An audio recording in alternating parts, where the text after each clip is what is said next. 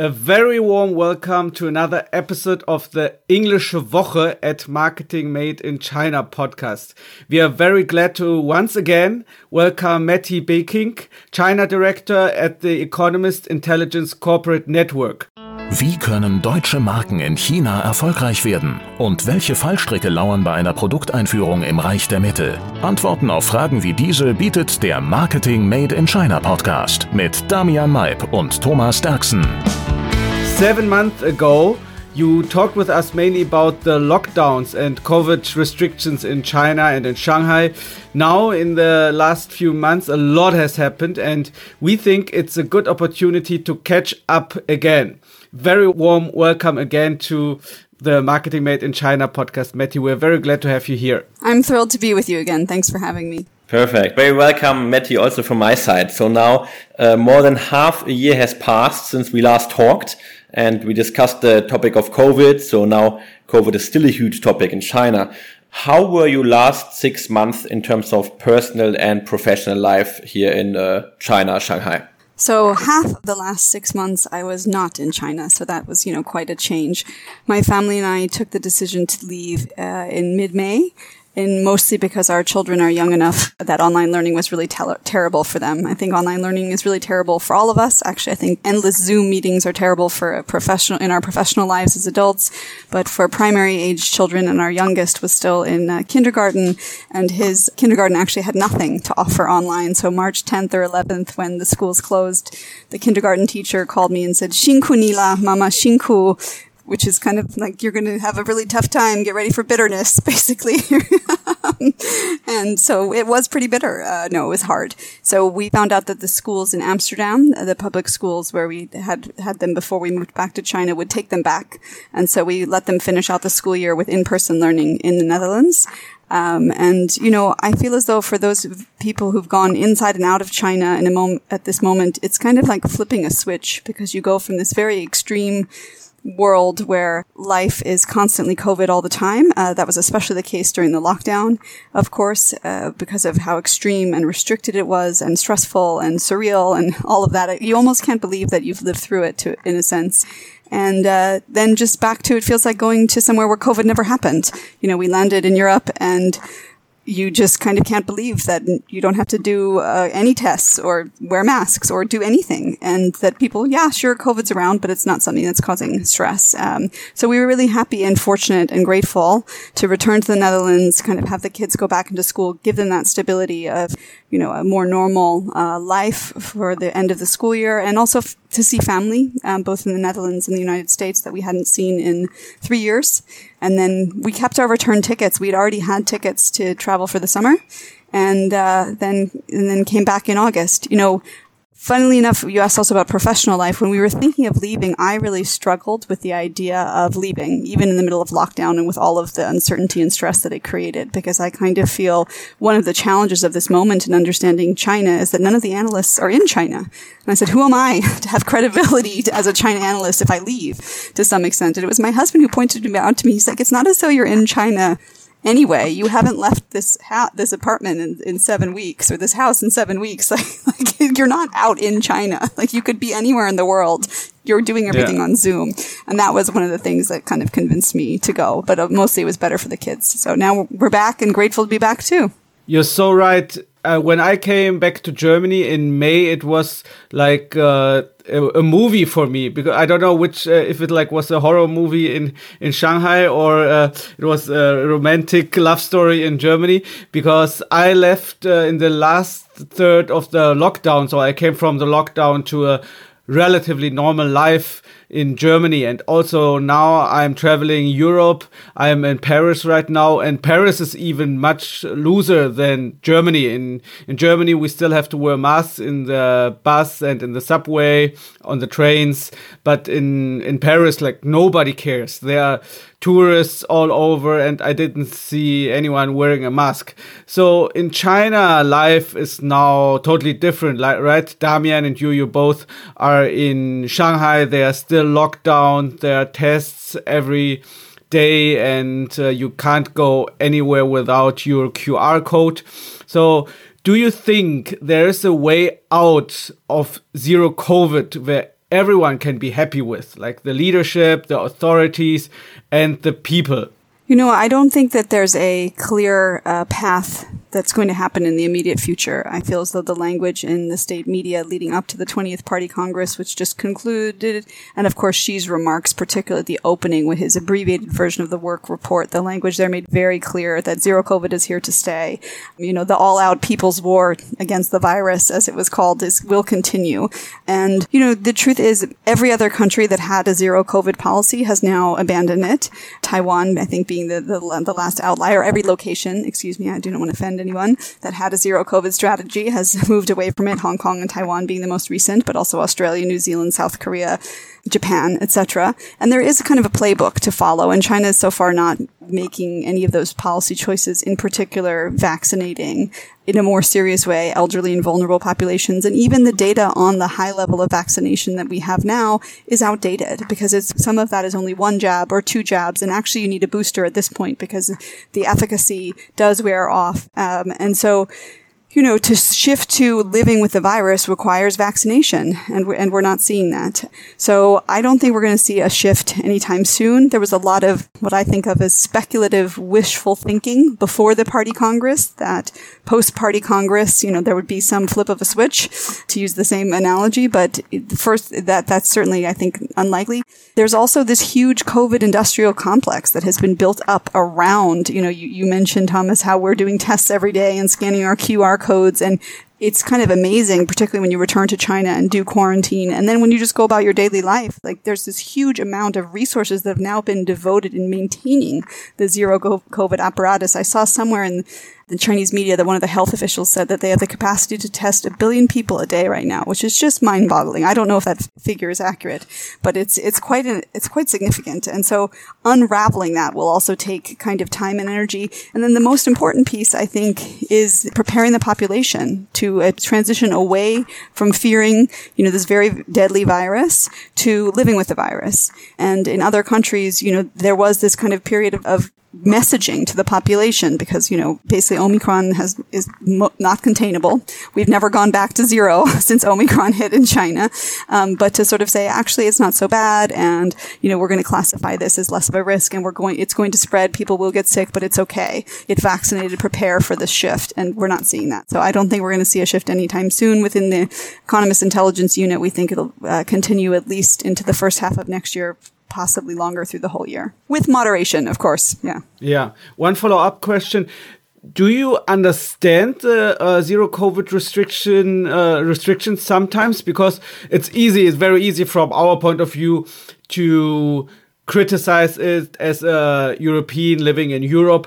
But sometimes I think if you see um, the the hospitals in China, if you see like how the medical insurance is so different to what we have in Germany, sometimes I can understand because if just like one percent or zero point five percent of the population get very uh, severe illnesses with uh, COVID, severe symptoms, then uh, zero point five percent in China is much much more in absolute numbers than here in Germany or in Europe. So sometimes I have a kind of understanding uh, for the authorities that they act like that. Is it uh, the same with you? Yes, I mean, it is understandable. Uh, there are some aspects of the zero COVID regime that I think people, including myself, find frustrating because they're not grounded in science. So, for example, all of the, what I call performative spraying, when there's just chlorine being sprayed everywhere and repeatedly, and it's, it's, it doesn't, it doesn't do anything except, you know, you get off the plane, you're walking to your quarantine hotel and every, in your footstep, chlorine is sprayed as if I'm carrying COVID on the bottom of my shoes. I mean, it, that stuff I think that's what makes people think this is crazy. You know, at the same time, critical care infrastructure is in China is so much lower. The capacity is so much lower than in Germany or European or other kind of uh, countries that there's a real risk the healthcare system would be overrun. Um, and the last modeling and data that I saw on this was a report out of Fudan in May of this year that if, you know, zero COVID were to be relaxed, there would be a wave of deaths. Um, the, the, estimate was 1.5 million people. And, you know, um, uh, Xi again in his remarks said, you know, the people and their lives take precedence. Like they come first. And in particular, he's staked, you know, his, his person, taking credit personally for caring about the Chinese people more than, you know, those Western nations, in particular the United States. You know, you can't watch anything in China. It's calmed down a little bit because of party Congress, but, you know, almost every night on the evening news, it talks about how more than a million people died in the U.S. And so if China were to then immediately follow in the footsteps of that exact pattern, I think there would be a real credibility concern. So, you know, they don't want to risk that wave of death and the healthcare system being overrun. And I feel as though there's kind of two sides to looking at everything related to zero COVID in China. On the one hand, there was just this news that came out last week, I believe, about this new facility going to be built in Shanghai that can ho- house like 3,500 people or so, uh, maybe more. And, you know, some people said, oh gosh, this is evidence of how you know, how stringent zero COVID is going to be and we're going to have it forever. And then other people said, oh, this is evidence of an off ramp because they're building capacity so that the hospitals won't be overwhelmed.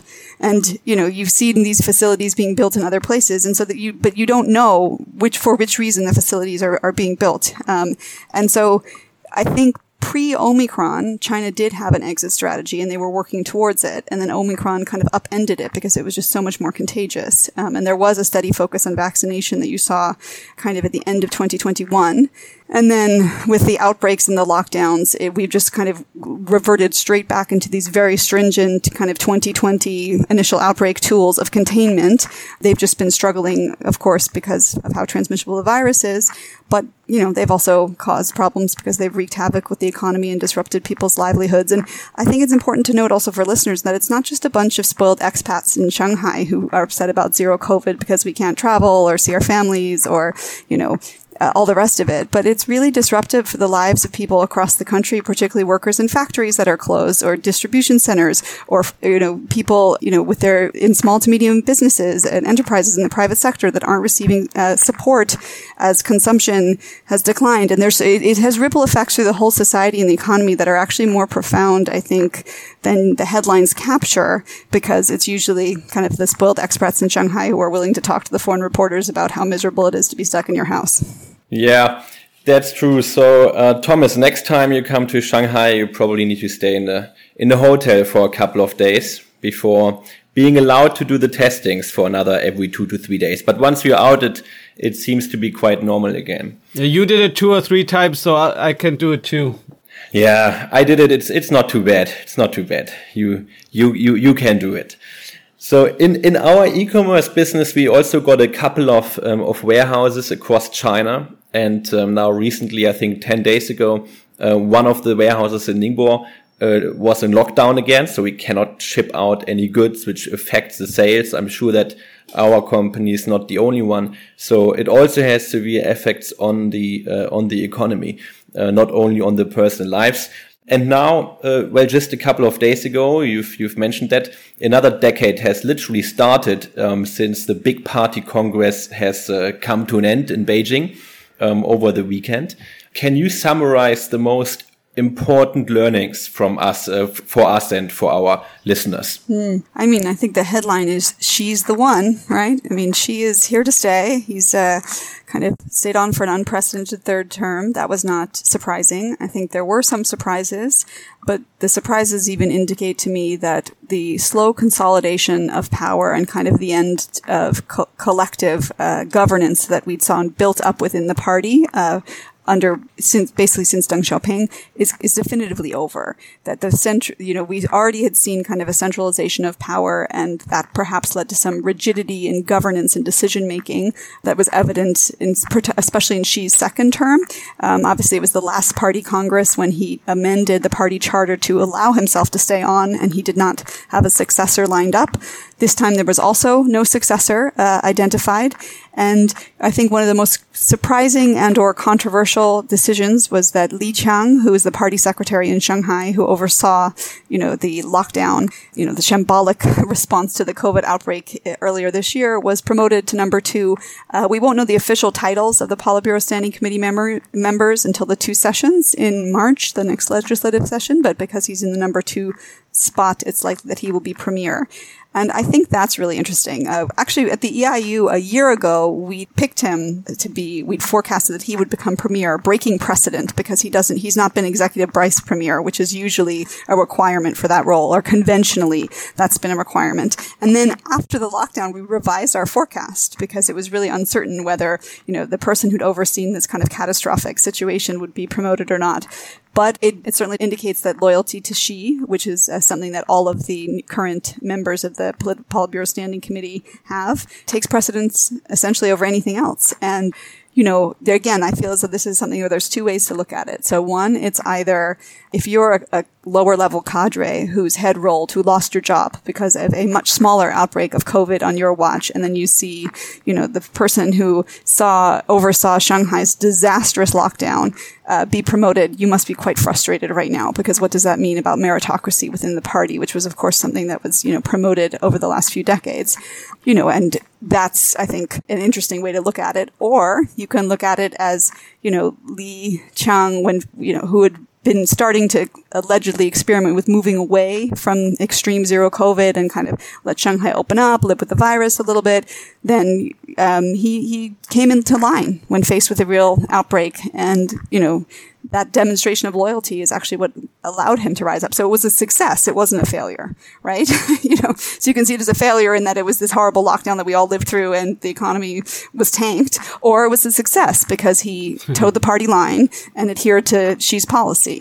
Sorry, that's a little bit off track because I think for those of us in Shanghai, Li's promotion is very interesting. But I mean, the, the main takeaway is that we have really moved squarely into a period of id- ideological uh, as opposed to pragmatic rule, where it's clear that in Mr. Xi's administrative hierarchy, politics and national security come above economics.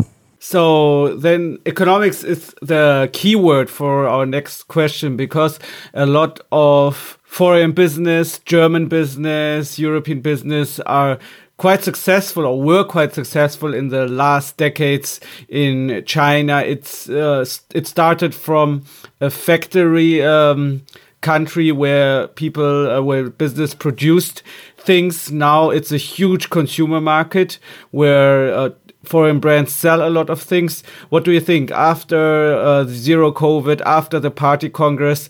Is there a need for a shift of company policies or company strategies for foreign business? Do you think it will be harder to make business in the next five to 10 years in China? I think the challenge for whether it's German businesses or any foreign businesses is that the kind of reliability of the Chinese market is kind of in question, right? So China's been the most reliable and largest source of global growth for the last two decades. It's accounted for 25% of global GDP growth during that time. And that's no longer the case. Some of the headwinds in China's economy right now are global. It's not as though Europe is doing fantastically at the moment or anywhere in the world. You know, there are some big global trends that are problematic. Some are quite specific to China, like the property sector distress. And then some I feel are kind of more in China's control, like the zero COVID, which I, I think above all that, zero COVID just has a chokehold on the economy at the moment. And I don't think you're going to see consumer or investor sentiment improve until there's more clarity and it's, it's, uh, changed changed. Um, and I think that's the main thing also for foreign businesses. In all of the surveys that I've seen, that's what they identify as the largest problem right now because it's very hard to plan and operate in what has become an on-off economy and this kind of extended period of, of uncertainty. You know, there is also a question, will, you know, Mr. Xi recover his pragmatic touch now that his third term is secured? There are quite a few kind of technocrats from across the country that have been promoted to the Politburo. Partially, I, I would posit because, you know, there are only so many people with whom Mr. Xi at this point can promote that he has personal ties with. I mean, he's already been in Beijing in a central position for some time. But for foreign businesses, a lot are in what I would call a wait and see mode or in, um, you know, seeking ways to think about risk and resilience and agility in new ways.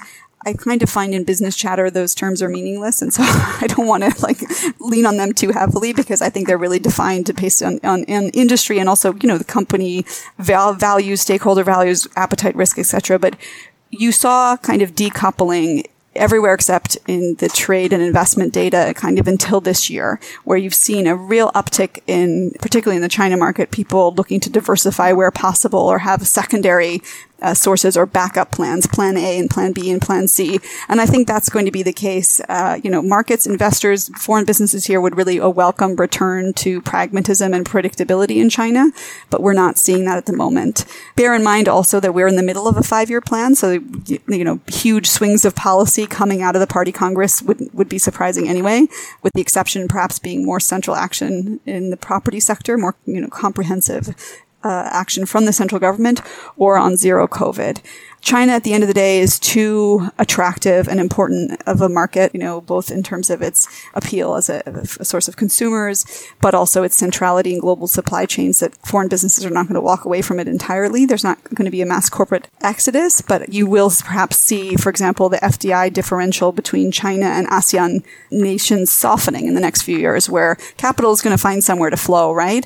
But it, you might not put all of your bags in the China basket at the moment. So I think a lot of companies and this is something we're certainly hearing, um, are really trying to make uh, make sense of this current phase, this new era that we're seeing in China, and how to uh, shape strategy around it.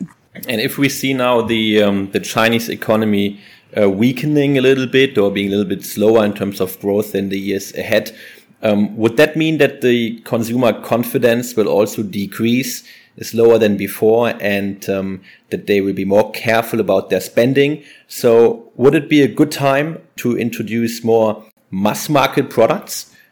Yeah. Well, you're the experts on that, not so much me. I'll speak more generally to the, the macro picture. I, you know, I think the slowdown was inevitable, right? No country, not even China, can maintain high, like politically predetermined levels of growth in perpetuity. Um, and particular, you know, as countries uh, get richer and economies mature, like there's just not enough room to grow at that pace or like at a very high pace. So that was inevitable. Um, the slowdown has been made more painful in particular this year for reasons already discussed, no, mostly property, but especially zero COVID. And I think the consumer confidence issue at the moment is very tied to zero COVID, but China has also historically had a very low consumption to GDP ratio. Um, and part of that just has to do with distribution. So there's a real question now, uh, you know, with, will common prosperity mean that we see property taxes and inheritance taxes and an actual redistribution of wealth to households in the lower and middle income brackets? And will that actually boost consumption? Not sure. I think, you know, the we, we, are forecasting that this year China's growth will be around 3.3%. The September data that just came out yesterday for Q3 was slightly better than um, a lot of people had anticipated. We were very glad it was more or less in line with what we'd forecast. It was 3.9. We'd forecast 4. You know, and we're also forecasting around 4.7 next year. But over the next five years, we think China will kind of moderate at around three to four percent growth, um, and that we're not going to go back to like that those the glory days of growth for China.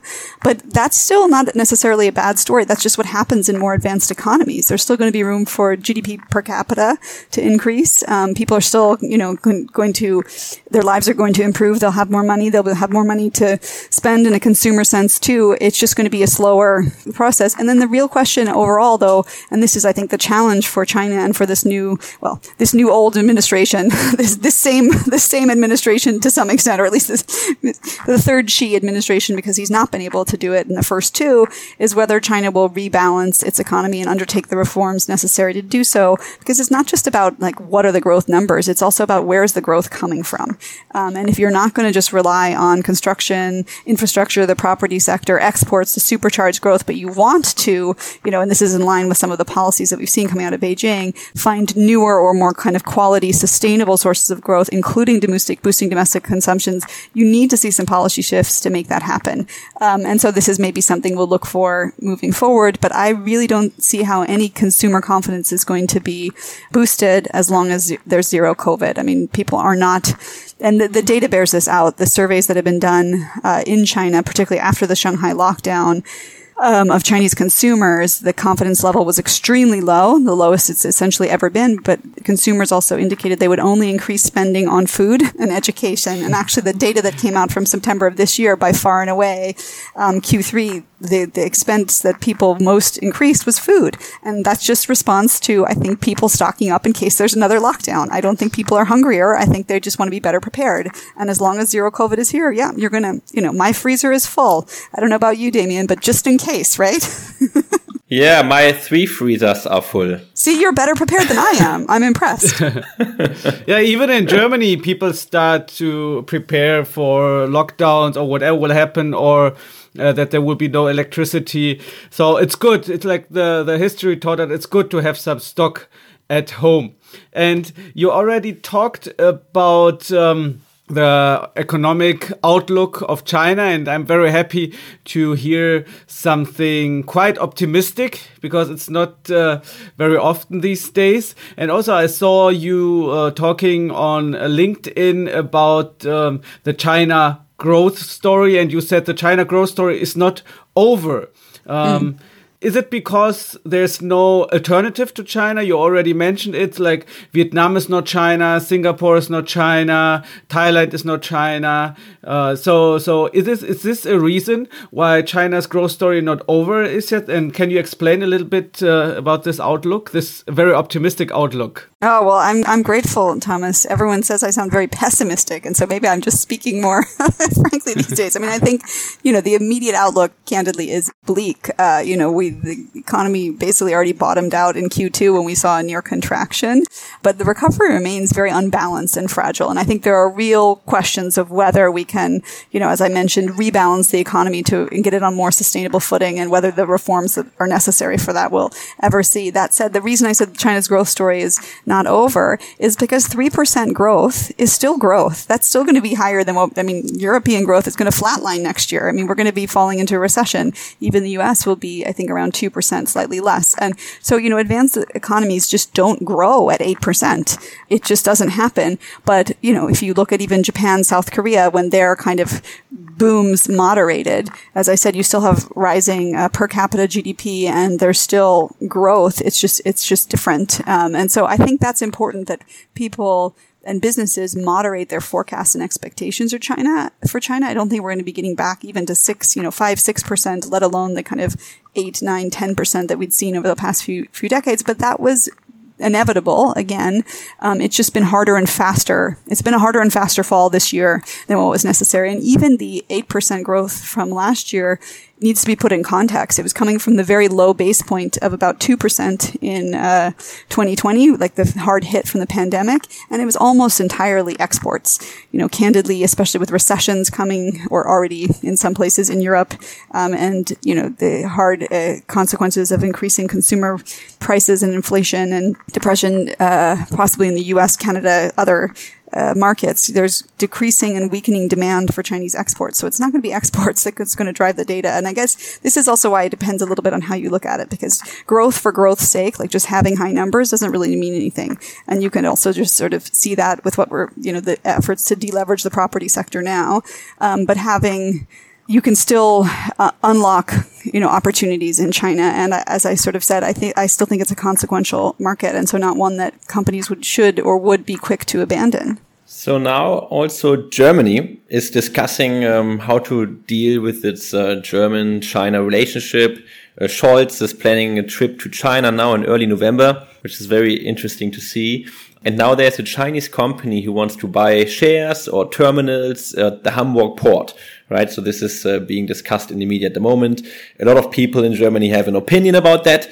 Um, what do you think? Is it uh, kind of uh, dangerous to um, to accept these these deals? And how should um, Germany and the rest of Europe deal with uh, China in the future? So first of all, I, and maybe this is a contrarian view, I don't know how it's being covered in the German press. I commend Chancellor Scholz for going. I think it's the right choice because in particular, coming out of the 20th Party Congress, it's clear that Xi is surrounded by loyalists. The question is how many of them are going to be willing to bring him bad news or express candid views to him, right? If loyalty is what's most important, and Xi has not met with very many high level leaders uh, in recent years. Obviously, his trip to Uzbekistan being the first time he'd been outside of China, and it was, you know, and also the um, lower level dialogues. I think, given what we've seen about the centralization of power, you can't rely on, you know, a foreign minister's conversation with the Ministry of Foreign Affairs being accurately conveyed. So I think actually having a European leader, having the German leader go and meet Xi face to face and explain things to him face to face is invaluable and actually more foreign leaders should be doing it. And so I think that's really important. And I think that's actually an important demonstration of German leadership. And I hope other European leaders and actually other world leaders will follow suit. suit. Xi is not going to come to to us, so to speak. Um, so you kind of have to go to him, particularly because of COVID and all the rest. But, you know, the lower level dialogues, a lot of them have been suspended or shut down or co- compromised in many ways. Uh, they're not happening in person, they're happening virtually. And how much of that is actually being conveyed? Um, at the end of the day, it's clear that Xi himself is making decisions here. Uh, and, well, I, insofar as anything in Chinese politics is clear, which means it's clear as mud. It's not clear at all, but speculation and reading the tea leaves suggests that he's making the decisions. So I think when leaders of other countries can have candid and direct conversations with him personally, that only is valuable. I don't know that that's going to, you know, lead to a productive relationship, but I think it's an important signal and I think it's important to do. Obviously, German Chinese trade is very significant. I think it's I think China's Germany's largest trading partner, if I recall correctly. It's like almost 300 billion euro or something like 245, if I, something like that. So anyway, so I, I, actually commend that choice, and I hope more this will will see other world leaders uh, follow suit because I think it's one of the only ways to constructively rebuild relations with China. Uh, on the on the port question, you know that's a pretty tricky one. Uh, I've seen very little about it, but I, I understand where where it's coming from. The concern about national security, the concern about the ways in which not just China but um, other companies or state owned, whether they're state owned enterprises or private enterprises with close, close uh, ties to state getting states getting access to critical infrastructure, whether it's a port, uh, airport. Uh, you know, you've seen it all around the world. It's it's an, there is a national security question there. And I think in particular this moment where, you know, on the one hand, Thomas, you you mentioned people being concerned about electricity. You know, you could also be concerned about a, a nuclear annihilation in, in Europe right now. I'm not trying to be fear mongering or warmongering, but it's just so frightening to look at how many kind of geopolitical fires are burning at once at the moment. And so I understand the instinct to sort of say, let's not rush into this deal. Let's, you know, see, see what we can build with this, with the relationship with China more broadly before we welcome this investment. At the same time, I think that the balance is to not be essentially racist in how you look at doing business with China, where it's like, you know, and I think this is one of the criticisms that's been leveraged at the US, or to be seen as what we're seeing from the US, which is really using um, policy to constrain China in a very direct and confrontational way. I think that then then you really do get into a kind of a zero sum race to the bottom in the relationship that we're seeing with the United States right now. And if Europe is is also kind of engaged in that kind of dynamic, it's really I think you know we all suffer the EU, China, and the US combined like 75% of global trade. So, you know, having at least the EU and China get on a better trade footing or Germany and China and maybe Europe coming along, I think would be a positive thing. So I'm, I, I don't, I'm not going to give an answer directly about whether or not the port deal should go through because I, I think you can see it from both sides, but I, I understand the need to kind of have a robust kind of conversation and really consider the implications before taking any choices. And as you said, forecasts are sometimes like also reading in the tea leaves, right? It's nothing that uh, we we cannot look in the future, but uh, we can only see what risks and what um, chances are there. And uh, as you said, we are in the middle of a five year plan and we like to ask in the at the end of our interview our guests what are their personal five years plans? I mean if i, I don't remember if we asked this question to you the the last time uh, we had you on the podcast but uh, the these six months were like really crazy and i think nobody could really predict it but do you have a personal and professional outlook how china will develop in the coming five years and how we, the, the experts in China, will um, do what our life will be in the next uh, coming five years? Yeah, you know, it's candidly, I think it's a less fun time now than it has been. And most of that is related to COVID. And it's, you know, perhaps also the very more virulent nationalism and how that's manifested sometimes. Um, but I'm always hopeful for China. Uh, I do think it's going to be probably a, as I said, a more ideological period, and that you know it doesn't feel great if you're interested in your, a business or you're building a business or running a business here. You know, personally, I feel as though this time has uh, more than ever underlined living in the moment, kind of the no but no day but today attitude. I'm actually very bad with uncertainty. I think for a long time uh, last year I was telling myself, "Oh, we've all gotten used to living with uncertainty," and now I just accept the fact that I really can't stand uncertainty, and so just focus on finding joy and really seizing it where you can. I also feel, and I don't know if you had this experience after lockdown, that my sense of time is completely warped. Like I, I really, I'll, I'll, sort of think it happened two years ago. It happened yesterday. I'm not sure. Like I just don't have a sense of like th- those two months being locked in my home have like yeah, yeah. upended my understanding of time, which maybe is good in terms of being present. I mean, isn't that what the Buddha taught us or whomever? Like all the world religions are trying to tell you to behave well in this moment to some extent. Um, our family is choosing to stay and, you know, and I'm here with kids, which of course complicates uh, things quite a bit. And it feels strange because most of the expatriates are leaving. Of course, there's been a huge exodus, but there are still people coming. And for us, you know, as we've as a family thought about it, one, you know, we still we still find the joy in being here and um, still enjoy it. And I, we're not so pretentious as to think we act as bridges, so to speak. But I think it is also important. You know, China is a consequential nation that's reshaping the world in some ways, whether we like it or not. Um, and to sort of whether you, you know to build to be engaged in that and be part of it is humbling. It's fascinating. It's enjoyable. And to also be here just living, uh, we're, we're going to stay as long as kind of China will, will have us. So hopefully that's, you know, I don't know if we'll last another five years probably, but we'll have to see. Because at the same time, there are kind of red lines for us. Uh, we're not going to go another three years without seeing our family. We're going to leave every year and brave the quarantine. And uh, it's important to see family. And, um, so I think, you know, that's, that's the only catch that there there could be developments that are kind of beyond our control that would shift our commitment. Um, but our, otherwise, we we really intend to stay, and I do find it both personally and professionally rewarding, and um, I know that my family does too. Very glad to hear that, and we wish you all the best, and are very thankful for these uh, insights. This was very very interesting for me, a lot of learning.